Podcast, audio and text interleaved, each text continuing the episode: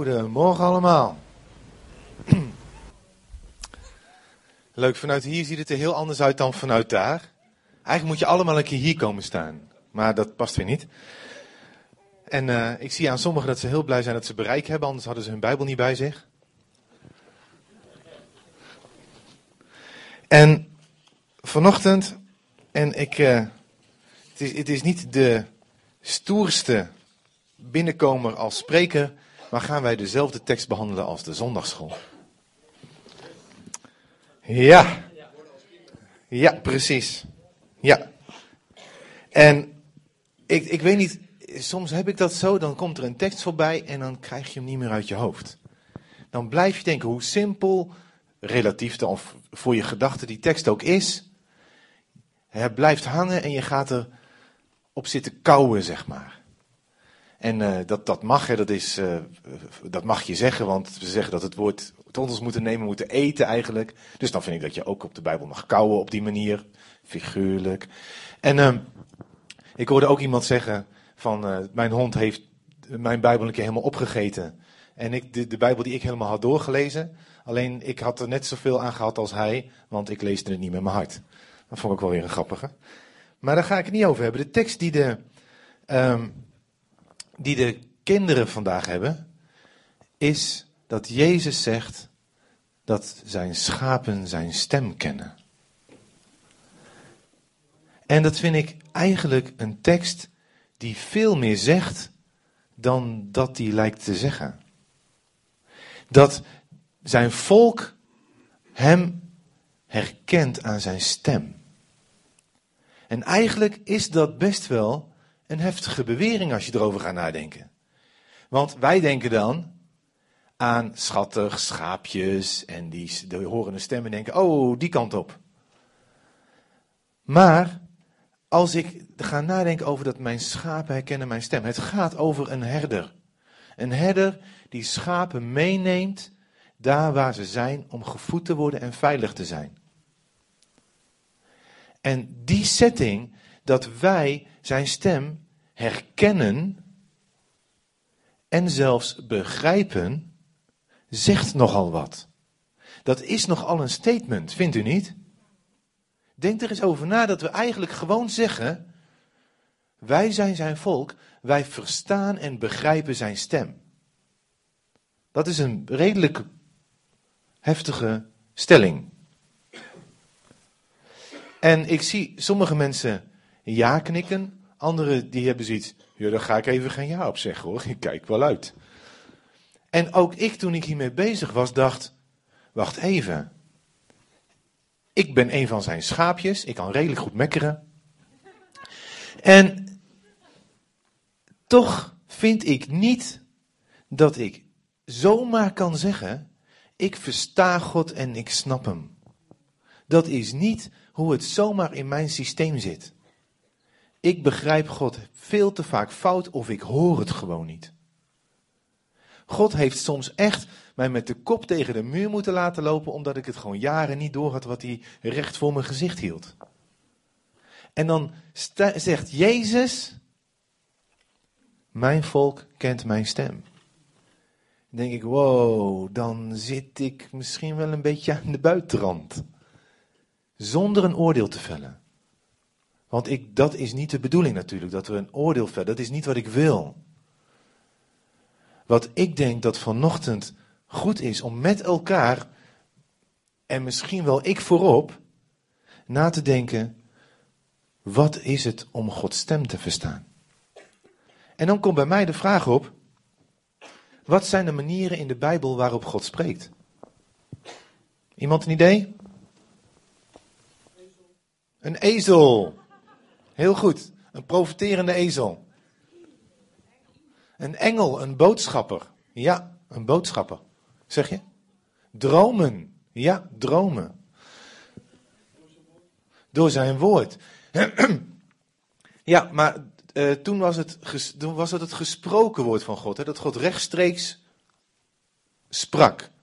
Wij hebben dat labeltje op de Bijbel geplakt. En ik denk dat het zo is, maar het is niet het volledige woord van God.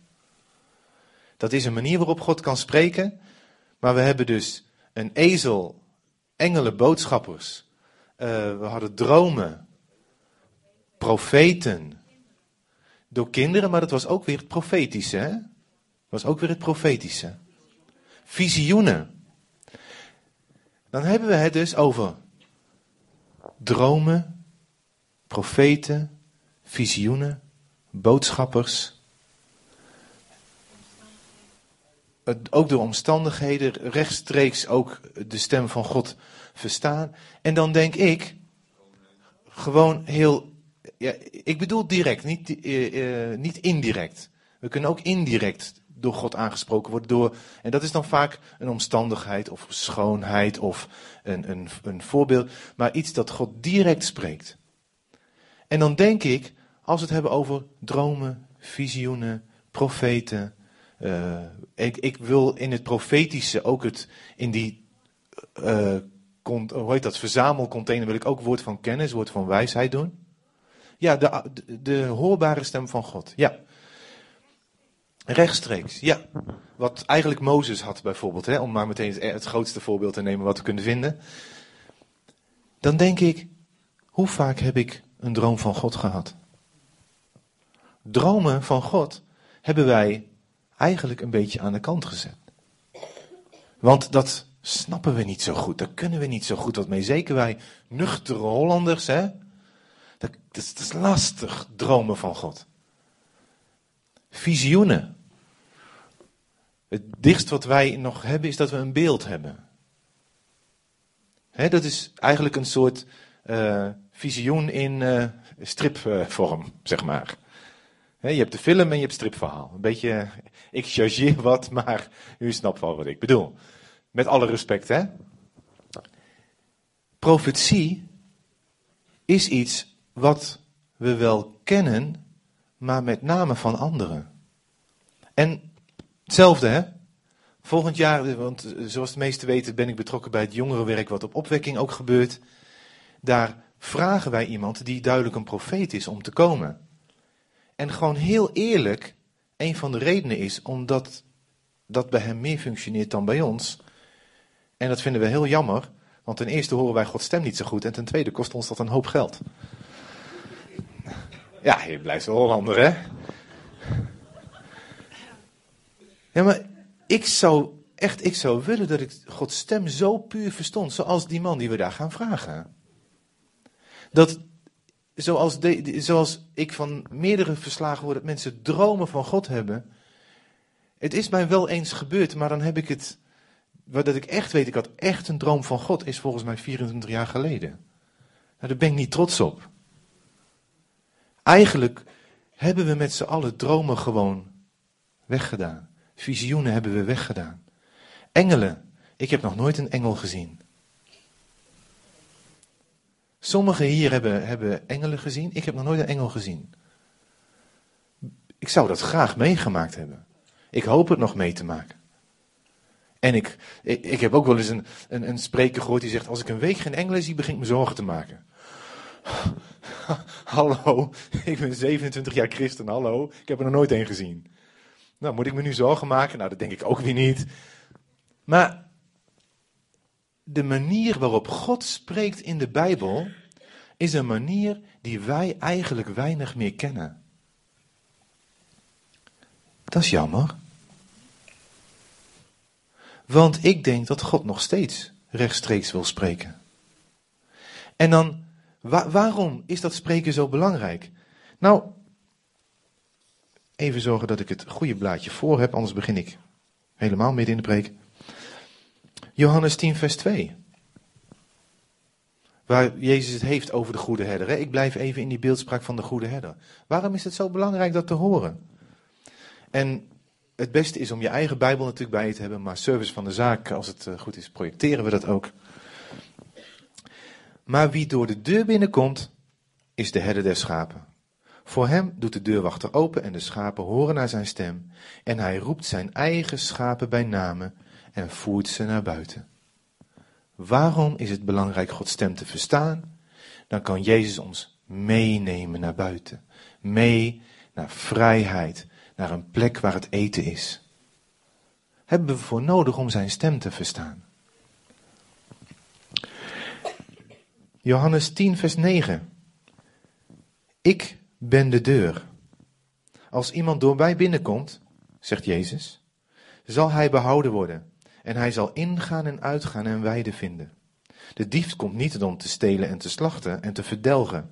Ik ben gekomen opdat zij leven hebben en overvloed. Ik ben de goede herder. De goede herder zet zijn leven in voor zijn schapen. Hij wil ons verzorgen.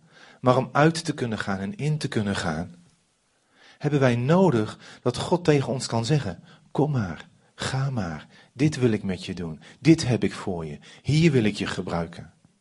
We hebben nodig niet alleen zijn woord te lezen, maar zijn stem te verstaan. Als wij willen gaan meemaken, leven, want leven, dat krijgen we sowieso. Maar het leven en overvloed. En dan heb ik het niet over een Lamborghini of zo. Ja, dat vond ik zelf ook wat jammer. Maar dat, ik kan Lamborghinis nog even niet terugvinden in de Bijbel. Ja, lam, begin, ja, begin is er, ja. Het, het gaat mij niet zozeer, en gewoon heel eerlijk, onze auto is echt aan vervanging toe. En ik zou graag een Maserati Quattroporte hebben. Echt waar, dan ben je en stoer en familievader. Dat, hè, dat lijkt me echt een hele leuke combi. Maar eigenlijk boeit het me ook weer niet zo. Want dat overvloed spreekt over dat wij overvloedig in God leven.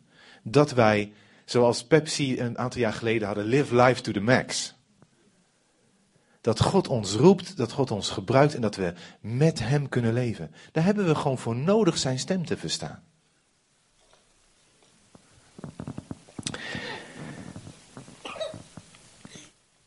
En ik denk dat het ook altijd Gods plan is geweest. Als ik kijk naar Exodus 19, vers 7, dan staat er dat Mozes ging terug, riep de oudsten van het volk bijeen en deelde hen alles mee wat de Heer hen had opgedragen. Hij kwam terug van een ontmoeting met God. God had tot hem gesproken. En dan staat er in vers 8, en het hele volk antwoordde als uit één mond: Wij zullen alles doen wat de Heer heeft gezegd. Ik had even gewacht totdat hij klaar was met praten. Maar zij zeiden: Wat hij ook zegt, boeien, wij gaan het doen. Hè, dat is wel cool. Staat wel stoer. En wij hebben nu makkelijk praten achteraf natuurlijk. Even kijken, en dan staat er: Mozes bracht het antwoord van het volk aan de Heer over, waarop de Heer tegen hem zei: Ik kom naar je toe in een donkere wolk. Dan kan iedereen het horen wanneer ik met je spreek. En ze zullen voor altijd vertrouwen in je hebben. Het idee was dat het hele volk de stem van God zou horen. Dat is natuurlijk, dat we weten nu, hè, wij hebben het eind van het boek gelezen, dus we weten wat uitkomt. Het hele volk zou de stem van God horen.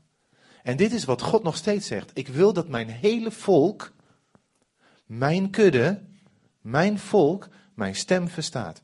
Jong, oud, medium, maakt niet uit. Iedereen mag, maar wil ik graag dat mijn stem verstaat. En wat gebeurt er? Wij zijn net als de Israëlieten. Wij vanuit hier zitten vaak, jongen zeg, hadden ze dat niet beter kunnen doen? Stelletje losers, hè, denk dan na.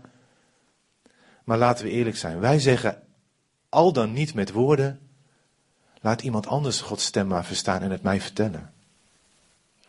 Laat de meneer met de microfoon, en dat ben per ongeluk ik dan, laat die het maar zeggen. Dan luister ik wel wat God tegen hem of haar heeft gezegd. En dan heb ik het toch ook gehoord? Maar waarom doen we dat? Ik denk dat de reden die de Israëlieten hadden om dat te doen, best dichtbij ligt bij de reden die wij hebben om niet zelf op zoek te gaan, te jagen naar het verstaan van Gods stem. Het is namelijk gewoon een beetje eng als we niet weten wat we gaan doen. Want wat gebeurt er met de Israëlieten? Dan Exodus 20, vers 18. Heel het volk was getuige van de donderslagen en lichtflitsen het schallen van de ramshoren en de rook die uit de berg kwam. Dit lijkt me ook gewoon compleet indrukwekkend. Ik zou denk ik ook um, hoe heet dat, uh, weg willen rennen of een andere luier nodig hebben of weet ik het. Ik denk dat ik echt, wow, wat gebeurt hier? Want rook uit de berg, dan hebben we het over iets wat op een vulkaan lijkt, hè? Daar wil je gewoon niet, niet natuurlijk wil je er niet bij zijn. Maar toch had God gezegd, wacht tot de horen klinkt en kom dan dichterbij. Dat is wat God had gezegd. Maar wat gebeurt er? Bij die aanblik deinsden ze achteruit en ze bleven op grote afstand staan. Het tegenovergestelde wat God had gezegd, hè? Het waren die mensen die hadden gezegd, wat God ook zegt, wij doen het.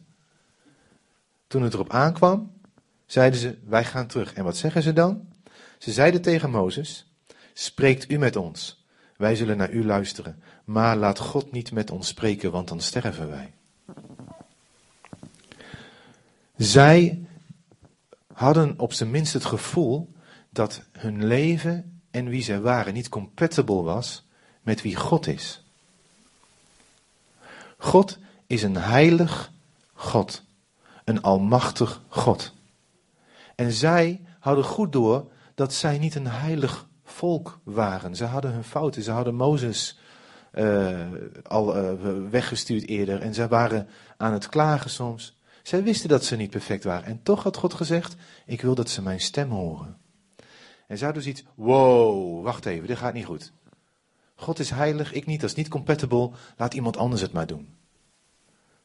Want dat vraagt van ons dat ons leven compatible wordt met wie God is.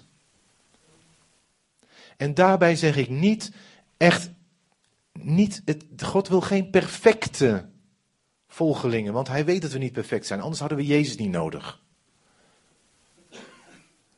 Wij, zijn, wij hebben Jezus nodig, want wij zijn niet perfect. Wij hebben fouten gemaakt en daarvoor is Jezus gekomen. Dus hij weet dat we niet perfect zijn. Ook als Jezus offer door ons is aangenomen, zijn wij niet perfect. Maar God wil wel dat we serieus nemen wat hij zegt en dat we beschikbaar zijn. Dat als God tegen mij zegt, Giovanni, ik wil dat je dat aanpakt. En ik moet eerlijk toegeven, dat heb ik echt niet altijd gedaan. Maar ik wil wel mijn best doen, dat als hij tegen mij zegt, ik wil dat je dat aanpakt, dat ik dat mijn best voor doe. Dat ik daar eerlijk in God naar ben en dat ik mijn best doe om wel compatible te zijn met wie God is. En daar heb ik zoveel van Jezus en de Heilige Geest voor nodig. Dat zou ik zelf echt niet kunnen. Maar het is wel belangrijk om dat dan toe te laten om Gods stem te gaan horen. Want wanneer horen wij Gods stem?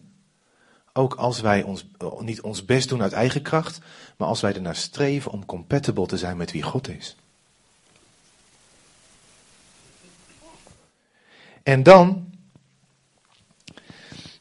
even kijken waar ik ben. Ja, het volk moest zich namelijk reinigen om de berg op te gaan. Er is een heel voorschrift, dat kun je lezen in Exodus.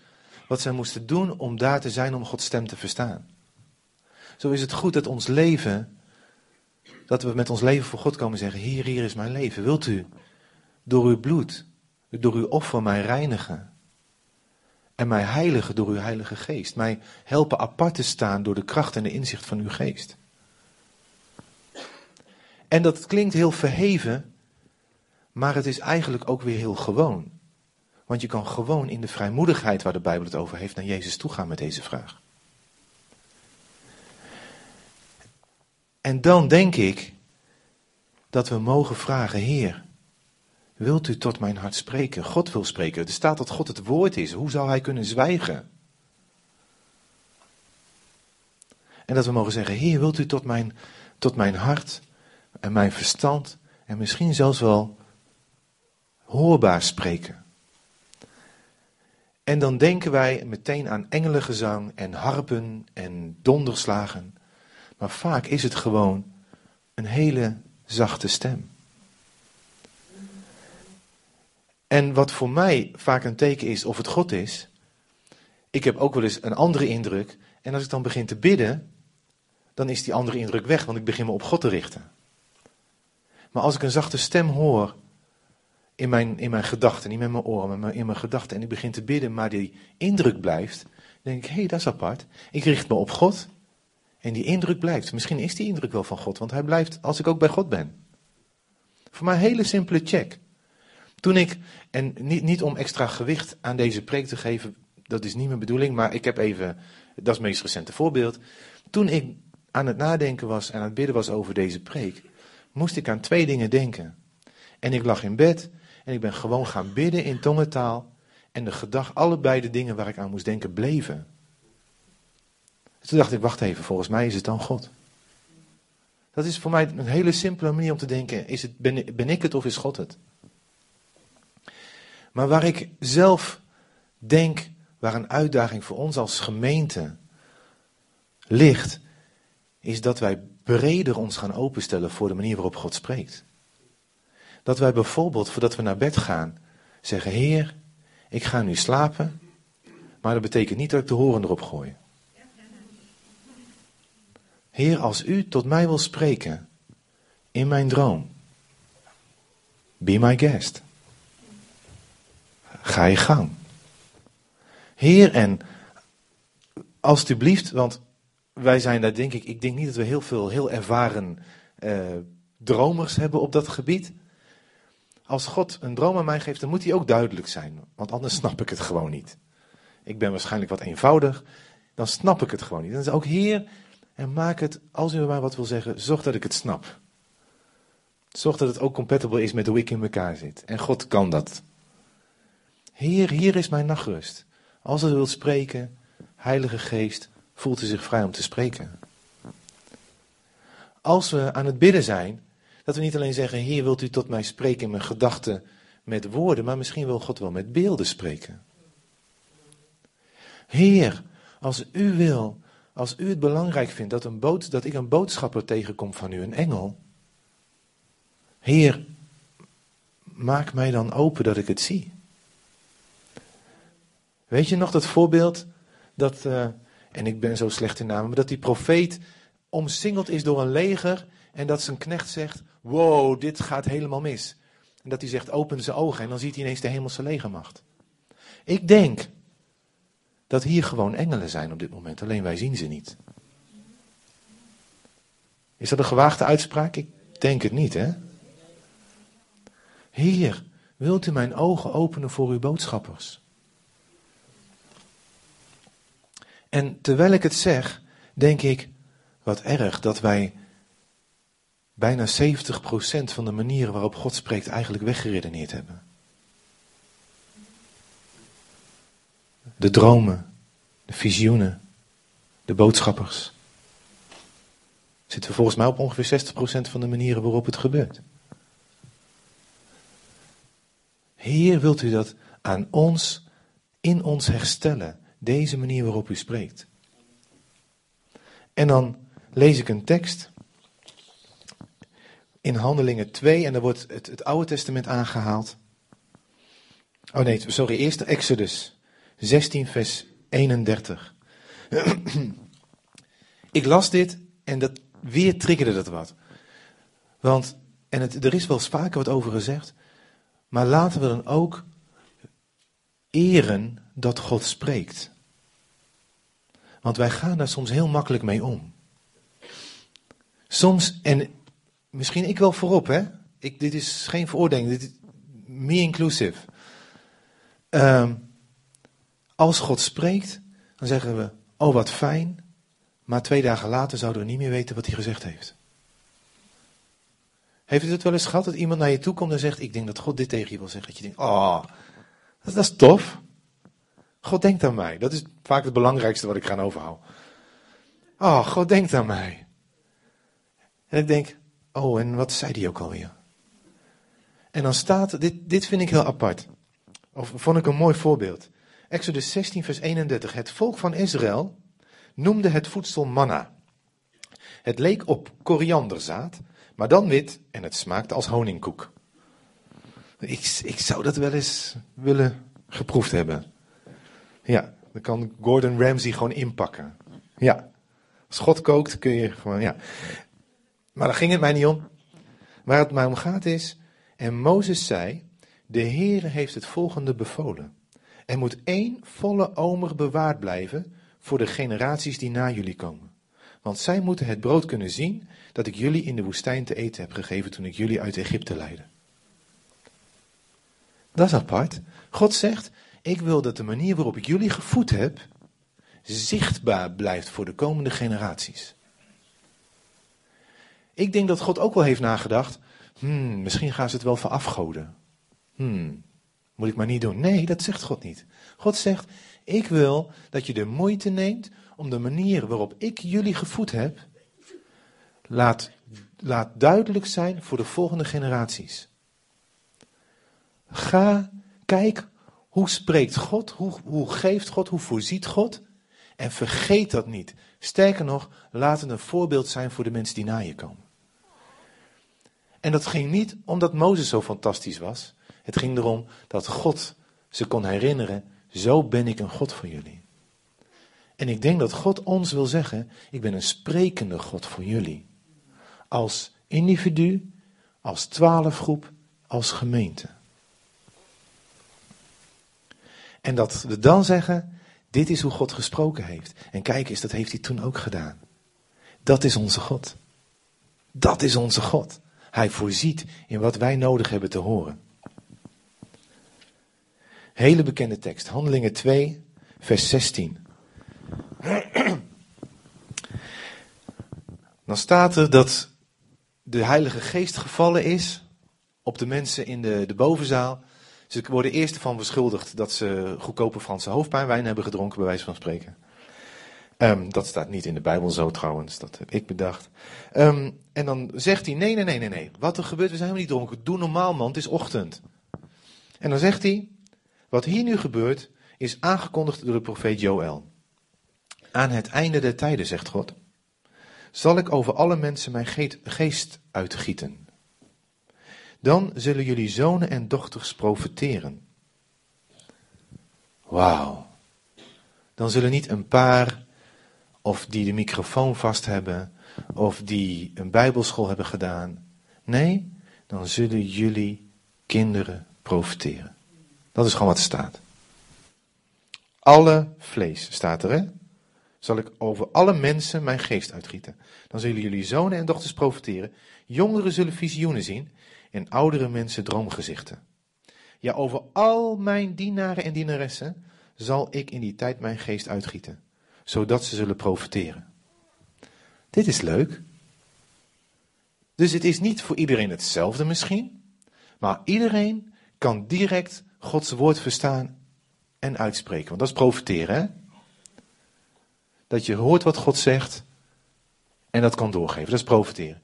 Maar dan zijn de jongeren gespecialiseerd in de visioenen en de ouderen zijn gespecialiseerd in de dromen. Dat is wat hier staat. Ja. Ik lees hieruit dat het de hele, het hele volk is, dus wat God in het begin wou, hè, dat het hele volk zijn stem zou horen. Maar dit chickened out. Dat herstelt hij door te zeggen: Ik ga over al mijn hele volk, alle dienstknechten, ga ik mijn geest uitstorten en ze zullen allemaal profiteren. Iedereen kan zijn stem verstaan. Maar om God in de breedte te verstaan, hebben we de generaties nodig. Dat is wat hier staat.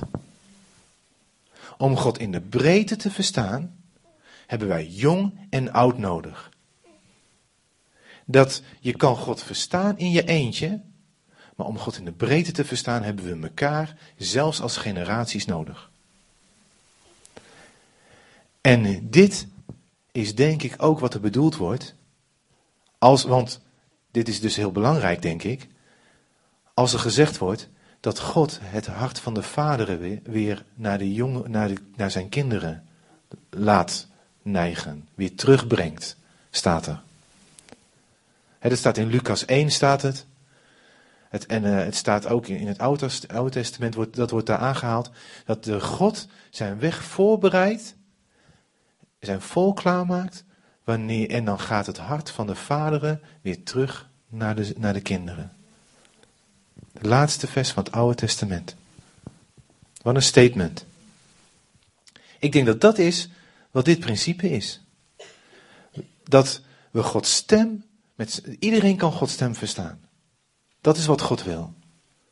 Dat gaan we niet afschuiven op degene die, die, die de hele dienst moet staan. Nee, ook de mensen die lekker kunnen blijven zitten. Die kunnen ook Gods stem verstaan, want we zijn all in it together.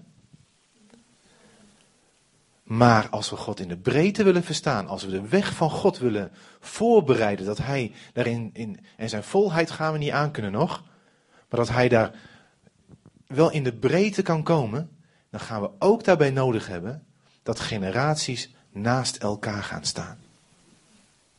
En dat geloof ik van harte. En wat hebben we dan nodig? Generaties die elkaar respecteren en die elkaar eren. Dan is het denk in mijn optiek nodig dat de jongeren de ouderen respecteren en eren en de ouderen de jongeren respecteren en eren. Want natuurlijk hebben de ouderen ervaring. En dat is zo belangrijk. Maar dat betekent niet dat de jongeren minder zijn. Betekent wel dat ze soms eventjes hun mond moeten houden en luisteren. Maar andersom kan het soms ook zo zijn. Dat soms ouderen even stil mogen zijn en mogen luisteren wat God in het hart heeft gelegd van de jongeren. En dat ze dat ook eren. Dus wat ik eigenlijk denk dat vanochtend is wat, wat God in ieder geval op mijn hart heeft gelegd, is het is belangrijk dat wij allemaal Gods stem gaan verstaan. Dat is wat God wil. Dat is dat we kunnen ingaan en uitgaan en het beste voedsel kunnen krijgen. Wat God voor ons heeft. Want we herkennen zijn stem. En we weten wat hij zegt. En dat we dat weer terug gaan brengen in de breedte van de manieren waarop God communiceert. Ook de dromen, ook de visioenen, ook de boodschappers, ook de profetie. Allemaal, het hele pakket. Maar als we dat in de breedte willen gaan meemaken, dat we naast elkaar gaan staan als generaties.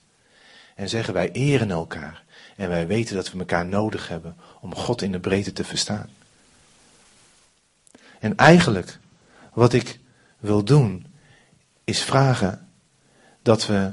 En voel je vrij als je denkt: wow, ik vind het verhaal cool of ik vind het niet cool, dat mag ook. Als je denkt: dit gaat me wat snel, dan blijf je het gewoon even zitten. Als je denkt, ik sta wat wiebelig, blijf je ook zitten en dan ga je in je hart staan.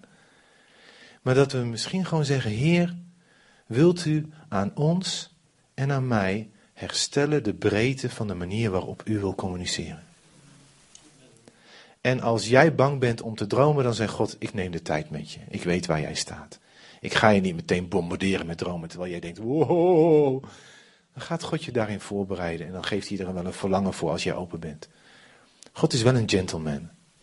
Maar hij wil wel graag spreken. En als we dan dat gedaan hebben, dan wil ik eigenlijk vragen.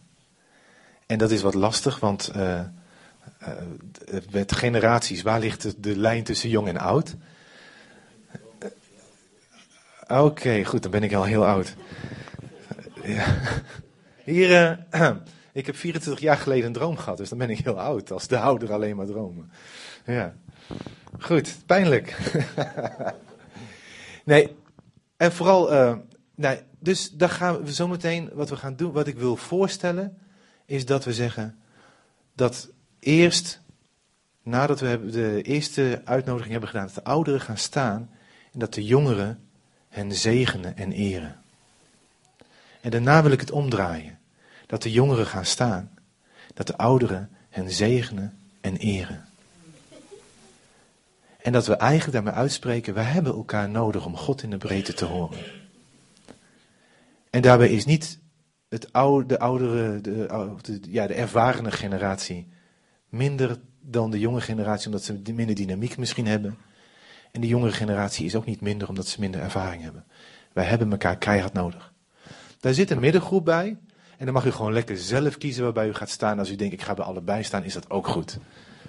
Ja, want ik ken een aantal vrouwen die zijn al een tijdje 29. Hè, dat... Ja, dus dat. De 29 is nog net jong, uh, geloof ik. Ja, nou ja, dat, wat, wat. Daar doen we verder niet moeilijk over. Waar je denkt, hier heb ik de behoefte om te gaan staan, is goed. Maar voordat we dat doen, wil ik gewoon vragen.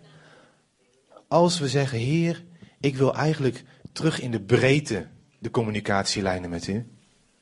En ik weet niet precies misschien waarvoor ik kies, maar ik wil die kant wel op. Zullen we nog gaan staan?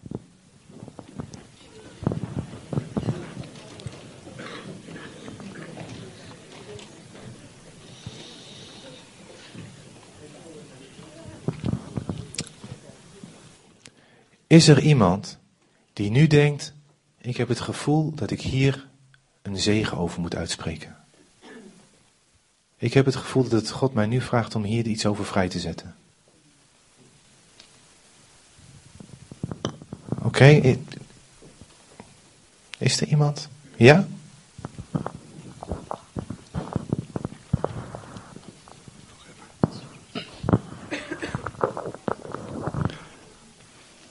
Hemelse Vader, u bent een levende God, Heer. Heer, u verlangt ernaar, Heer, dat wij, Heer, uw kinderen, uw volk, Heer, uw stem horen en u zullen volgen. Heer, ook ik verlang ernaar, Heer, dat u spreekt. Heer, in mijn dagelijks leven. Heer, dat ik uw woord kan doorgeven aan andere mensen, Heer, die het nodig hebben, Heer. Heer, vaak is het heel moeilijk, Heer, want dan, als u dan spreekt, Heer, dan ga ik weer twijfelen. Heer, maar ik wil, Heer, dat u komt, Heer. Op dit moment ook, Heer, als we u aanroepen, Heer. Heer, we kunnen u niet gebieden, maar Heer, uw woord zegt als wij tot u komen, dan komt u tot ons, Heer.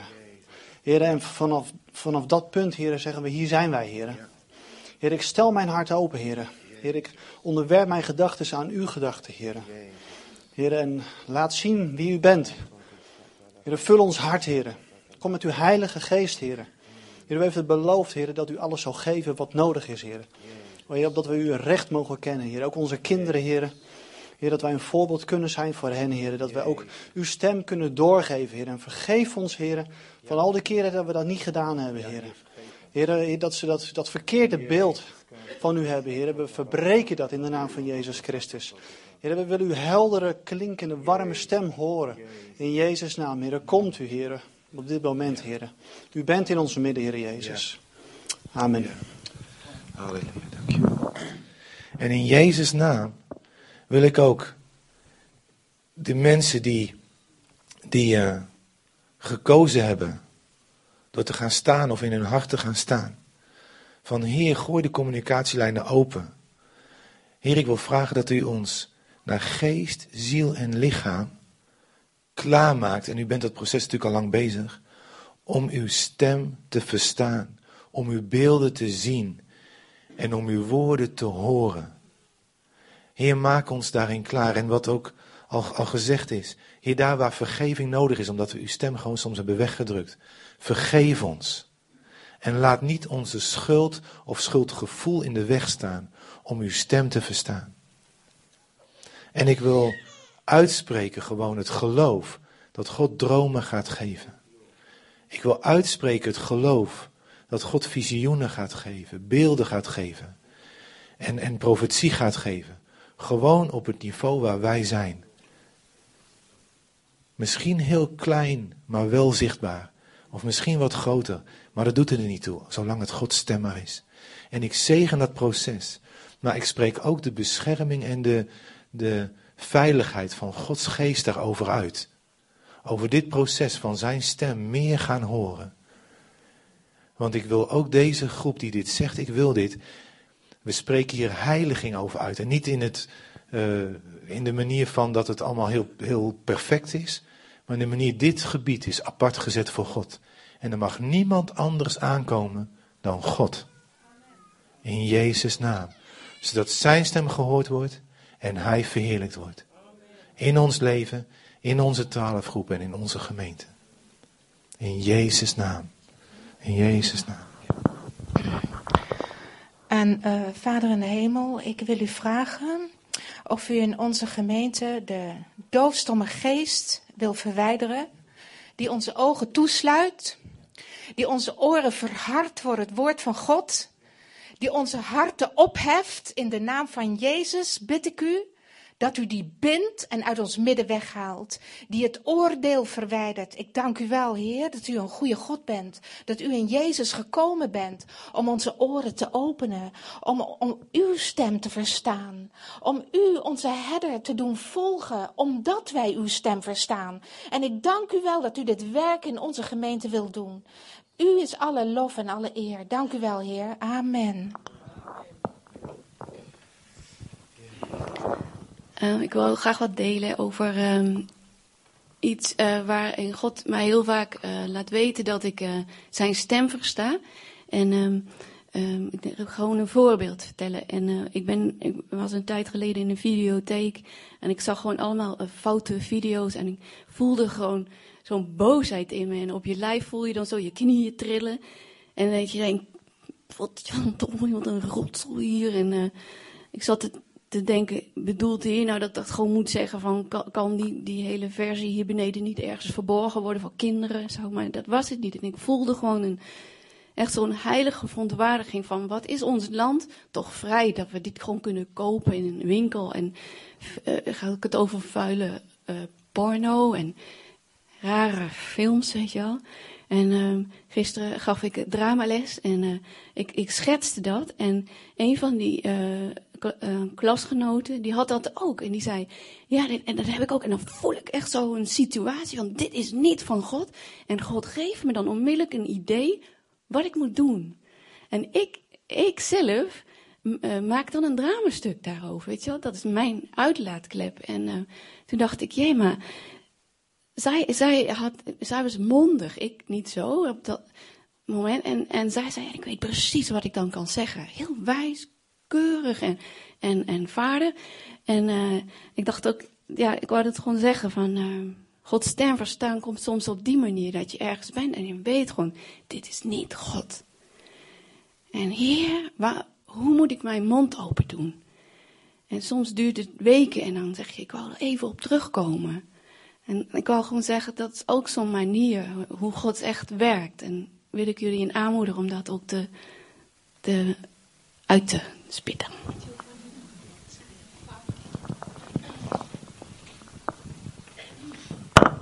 Dan ben ik zo zenuwachtig dat ik iets moet zeggen. En heb ik het fout gezegd. Want het is niet een doofstomme geest. Het is de geest van diepe slaap. Die God uitstort. Die hij uitstortte over de mensen die zich verhieven. En uh, waardoor de, uh, die ook in kerken vaak is. Als je ziet dat het woord geopend wordt van God, dan vallen de mensen in slaap. En het is een geest van diepe slaap. Een doofstomme geest is een hele andere geest. En ik zei in mijn hart, de geest van diepe slaap, maar bij mijn mond. Ik vroeg aan mijn, wat heb ik gezegd? En dat had ik gezegd. Dus ik vraag u, Heer, om die geest van diepe slaap te verwijderen uit ons midden in de naam van Jezus. Die geest die onze geest in slaap zust, die onze ogen toesluit, de ogen van ons hart, de oren van ons hart oor, uh, dichtmaakt, de ogen de, onze profeten staat er, toesluit. In de naam van Jezus vraag ik u, heren, om ons op te wekken. Allemaal, zodat wij uw dromen zien, uw dromen waarderen. Zodat wij uw woorden horen, heren, diep in ons hart, maar ook letterlijk met onze oren. Heren, zodat wij de visie krijgen om u te volgen. Uw dingen zien met onze ogen, heren ons oog op u gericht doen houden, omdat we u zo duidelijk zien.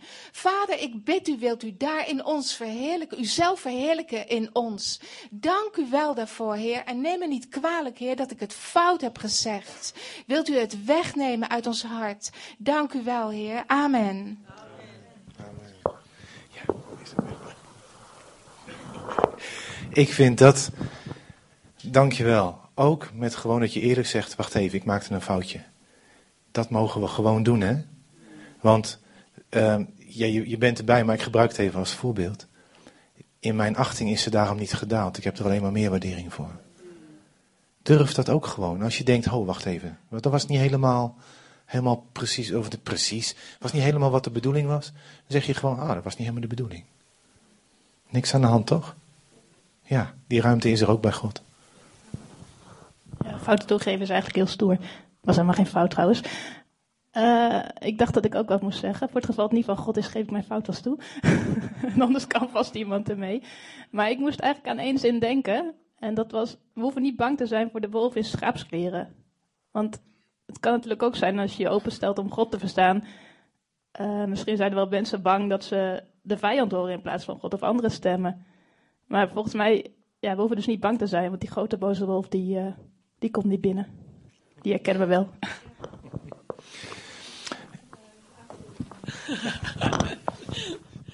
Ja, ik, kreeg net uh, heel sterk de indruk dat ik ook moest zeggen dat dit ook een gebied is wat we hebben laten roven, bijvoorbeeld door New Age of door uh, Oosterse uh, godsdiensten. Of, en dat er, dat een gebied is waar dat Satan heeft ingenomen. En waarvan we soms denken van, oh, daar moeten we ver bij vandaan blijven. Maar God zegt, ga, ga hier ook voor staan. En neem deze plek in. En ik spreek op die manier. Je kan het lezen in, uh, in mijn woord. En uh, ik wil echt tot, tot ieder van jullie gewoon persoonlijk spreken. Dus neem dat, dat gebied in.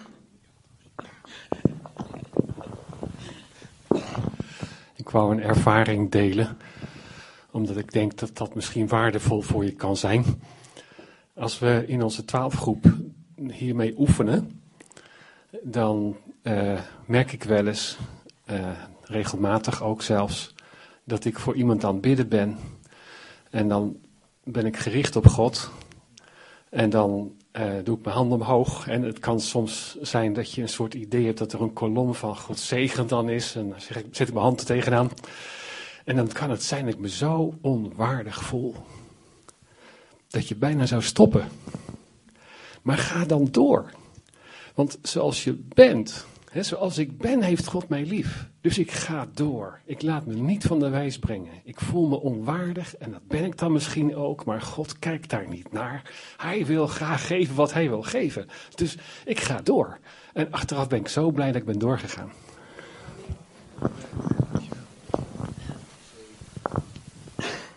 Ja, het is heel grappig wat hier gebeurt, want uh, we zijn met elkaar Gods woord aan het doorgeven. En uh, ik moest aan denken wat jij zei ook uh, tijdens de preek. Dat God niet tegen Mozes alleen wilde spreken, maar tegen het hele volk. En dit is een reden waarom hij dat graag wil. Omdat wij zijn allemaal een uiting van het lichaam van Jezus. We hebben allemaal, zijn we uniek. En God wilde ons allemaal spreken. En met elkaar uh, horen wij Gods stem. En dat is niet één iemand die Gods stem verstaat en die het dan doorgeeft. Maar met elkaar verstaan we Gods stem. Dus dat is nog een reden waarin je aangemoedigd kan voelen, kan weten dat het goed is om uit te stappen en Gods stem te verstaan. Een tweede reden is dat het heel fijn is omdat je zo ook beschermd wordt.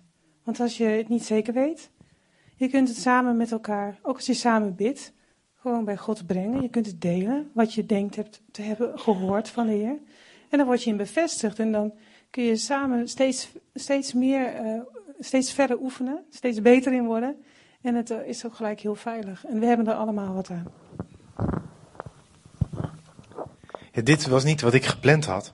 Maar wat zij zeggen is nog veel zinniger dan wat ik gezegd heb. Dus ik denk van het super hoe we elkaar daarin gewoon aanvullen. En um, ik wil nog uh, even, uh, ga heel even zitten, want u staat al. Ik wil nog wel even een voorbeeld geven met dat, met dat dromen. Ik hoorde een, uh, niet zo lang geleden, een aantal maanden geleden, iemand die vertelde hoe God een droom voor hem gebruikte. Want dat kan op verschillende manieren. Dat was een, een, uh, uh, een spreker ook, die vertelde daarover. En die zei, nou wat er met mij gebeurde, was dat ik droomde dat ik in een meeting zat, en een Amerikaanse spreker, in een meeting zat met allemaal bekende Amerikaanse sprekers. Echt leiders van organisaties. en daar zat mijn vader tussen. En ik had zoiets, wat doet mijn vader er nou? Maar ja, goed, de vergadering was aan de, aan de gang. En hij zegt, mijn vader, die maakt grapjes, die zijn gewoon net niet leuk. Ja. Dus, uh, en toen keek hij zo naar zijn vader en toen zag hij aan het gezicht van zijn vader, hij gaat een grapje vertellen. Nee, mijn vader gaat met al die bobo's een grapje vertellen en dat grapje gaat niet leuk worden. En iedereen weet, het is mijn vader. Dus hij zat er helemaal met kromme tenen. Van, oh nee, dat, dat, gaat mis en dat gaat mijn, mijn imago. Hè? Dat, dat idee een beetje. En zijn vader vertelde een grapje. En dat was gewoon leuk. En dat was zo leuk dat die spreker in zijn droom op de grond viel van het lachen. En toen stond ineens zijn vader boven hem en die zei: Zoon, je moet stoppen jezelf zo serieus te nemen. En toen wist hij: dit is niet mijn vader. Het is mijn hemelse vader die mij dit zegt. En denk je, maffe droom. Maar hij zegt, maar dit was voor mij een woord van God. Hij zegt, en het heeft mij veranderd. Neem jezelf niet zo serieus. Dat was wat God tegen hem zei. Maar ook wat er gebeurt. Soms, want soms weet je dat je droomt. En is er bijvoorbeeld een hele strijd aan de gang. Diezelfde man vertelde dat hij droomde en dat er allemaal zwarte raven op het huis kwamen. Dat hij er niet uit kon. En dat, toen vond hij een deur om eruit te gaan. En toen, nam die, eh, nee, toen zei hij, nam die autoriteit in zijn droom in de naam van Jezus.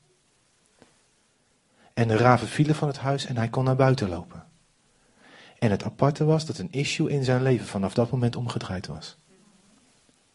Ook onze dromen zijn gewoon deel van ons leven. Als we autoriteit hebben in ons leven, hebben we het ook in onze dromen.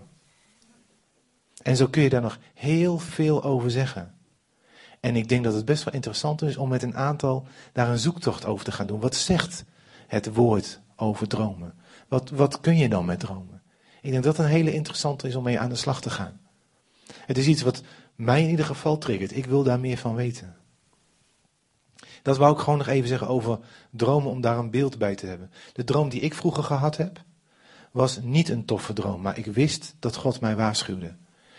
Ik, ik zat op een, uh, een studentenverenigingetje verenigingetje, en er waren wat iets ouderen ook bij en dat waren echt voorbeeldfuncties. En een van die voorbeeldfuncties was een meisje dat heette Femke. En uh, Femke zou Femke was echt eigenlijk allemaal ons grote voorbeeld. Was een voor ons idee stabiele, volwassen christen jonge vrouw. En ik droomde dat zij vreemd ging. En ik ben er niet wijs mee omgegaan.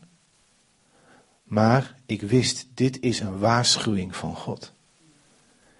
En ik ben naar haar toegegaan, gewoon in mijn bleu, naïef. En ik zei, dit heb ik gedroomd. Ah nee, daar hoef je niet druk over te maken.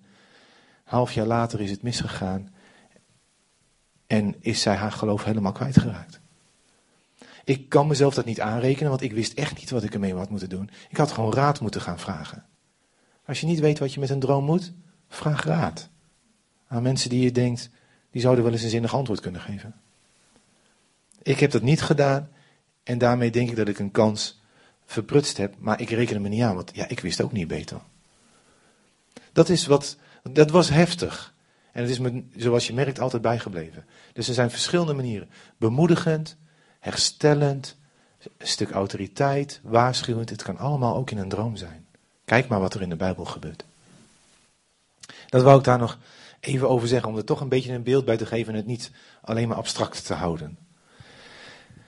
Ik vind het bijzonder wat er net gebeurde. Echt waar. Ben helemaal te gek. Ik, ik had er niet op gerekend, maar God waarschijnlijk wel.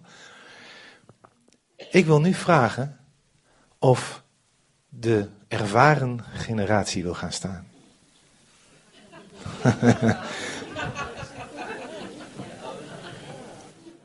en ook als je denkt, ik zit er tussenin, maar eigenlijk ook weer wel.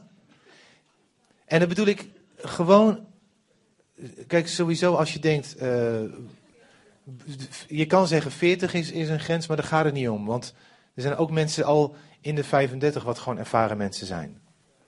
Als je denkt, ik ben, misschien moeten we wel zeggen een beetje, ben je al iets meer het moeder- of vadertype?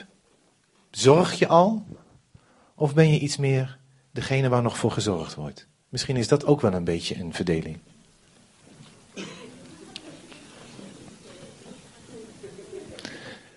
Ik snap dat dit een beetje, uh, hoe zeg je dat, awkward is. Ja. En nu wil ik vragen dat gewoon op de plaats waar je bent, je je hand uitsteekt naar de mensen, zeker de jongeren, en je ze zegent. Zegen ze echt, Heer, ik zegen deze mensen. Wilt u ze, een, uh, wilt u ze vrucht laten dragen waar ook ik door gezegend ga worden? En Zeg, Heer, ik wil ze respecteren en eren. En als je het in andere woorden zegt, vind ik het helemaal best. Maar bid dat maar voor ze. Zullen we dat nu even doen? Doe dat maar en dan sluit ik dat zo meteen af. Jezus, Heer. Halleluja. Halleluja, Jezus. Halleluja. Jezus, Heer. Heer, we zijn u dankbaar voor de ervaren generatie. Mensen die al voor anderen zorgen. En mensen die ja, gewoon met u dingen hebben ervaren en doorworsteld en hebben meegemaakt en die voor ons ook een voorbeeld zijn. Deze mensen, Heer, willen we u voor danken, maar we willen ze ook eren en respecteren.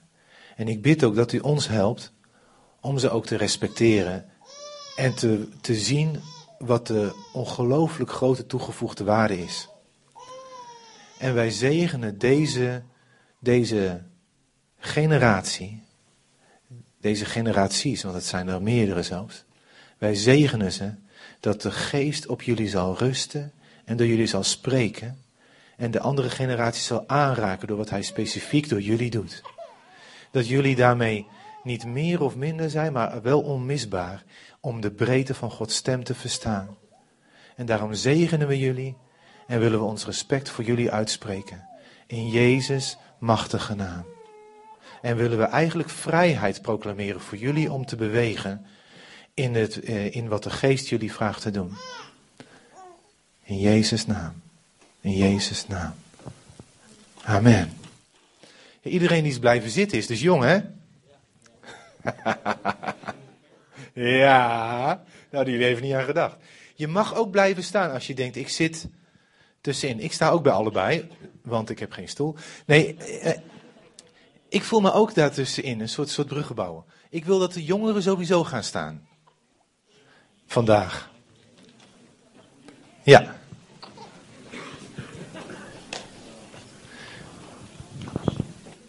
Ga gewoon staan en word gezegend. Ook erg jongeren mogen staan als ze, als ze denken, ik wil gewoon hierin ook Gods verstaan en erbij zijn. Ook als je erg jong bent, mag je gaan staan. Ja, iedereen uh, die wil staan, die staat. Zullen we, zullen we, en ik zit er tussenin, dus ik kan dat weer weer zeggen. Zullen we ze zegenen met hetzelfde waarmee al gezegend is. Respect en, en ook een stuk eer. Halleluja, Jezus.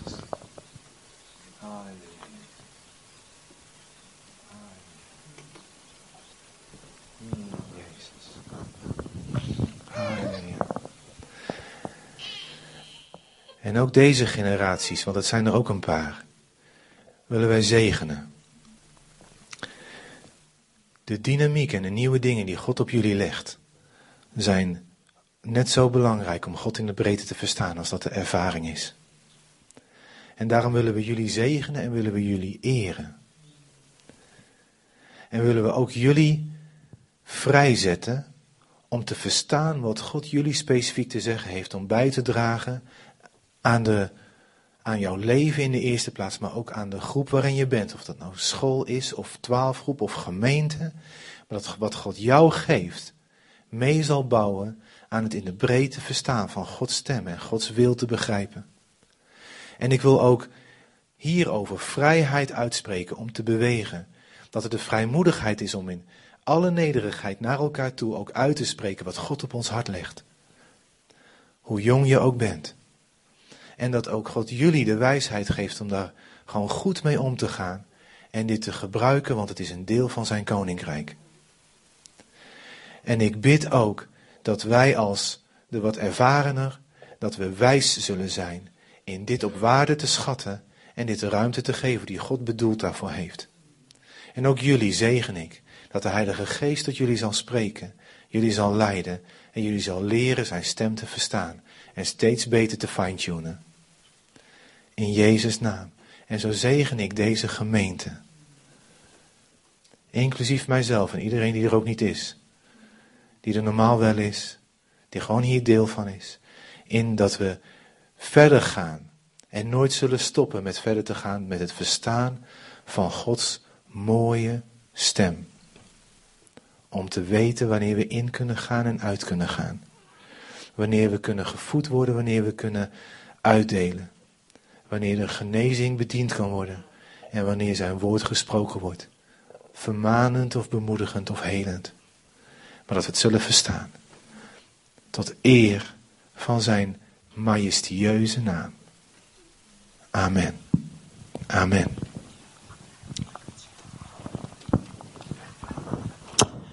Jongere generatie.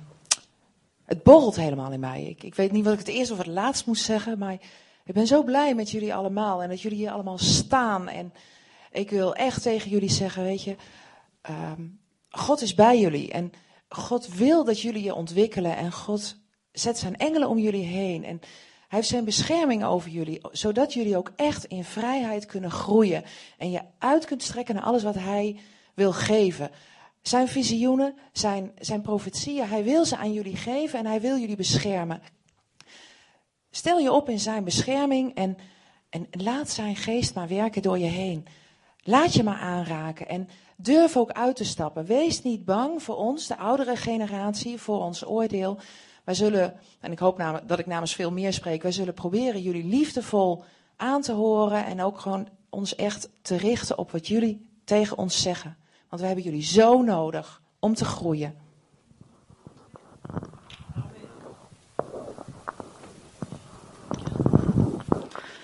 Wauw, dit is echt heel bijzonder. Ik ben echt diep onder de indruk wat God vanochtend heeft gedaan. Het is zo ons verlangen dat we als gemeente in eenheid zullen groeien. Dat, dat ieder op zijn plek zit en ieder op zijn plek gaat staan ook. Ik vind het echt heel mooi wat Gods geest aan het doen is. Ja, ja mag dat? Ja, natuurlijk. Blijf maar lekker staan.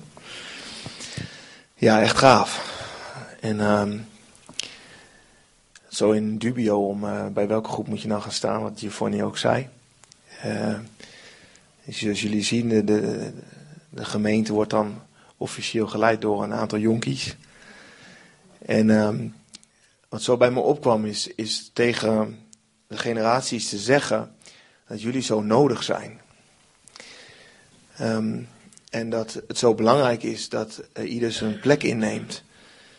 Um, weet je, als je zo jong bent als wij, dan heb je het zo nodig dat er een uh, oudere zegt van, uh, hey, kom eens even. En je even bemoedigt en een uh, arm om je heen slaat. Of zegt van, joh, als je hier nou met wijsheid mee om wil gaan, dan kan ik je wel wat vertellen. En, ehm, of een bemoediging uit te spreken, want een bemoediging van iemand die al wat ouder is, is zoveel waard omdat het doorleefd is. En omdat hij mee heeft gemaakt wat ik nog mee moet gaan maken. Omdat hij al een paar keer gevallen is waar ik nou aan het struikelen ben. Weet je wel? En als er dan iemand over je vader, dan voel je je zo gekend als een zoon of als een jongere. En daarom wil ik eigenlijk alle ouderen, uh, alle uh, seniors uh, vragen: neem alsjeblieft die plek in. En um, laat je alsjeblieft niet afleiden door wat Ari ook zei, gedachten van onzekerheid of onwaardigheid. Of laat je niet afleiden door posities.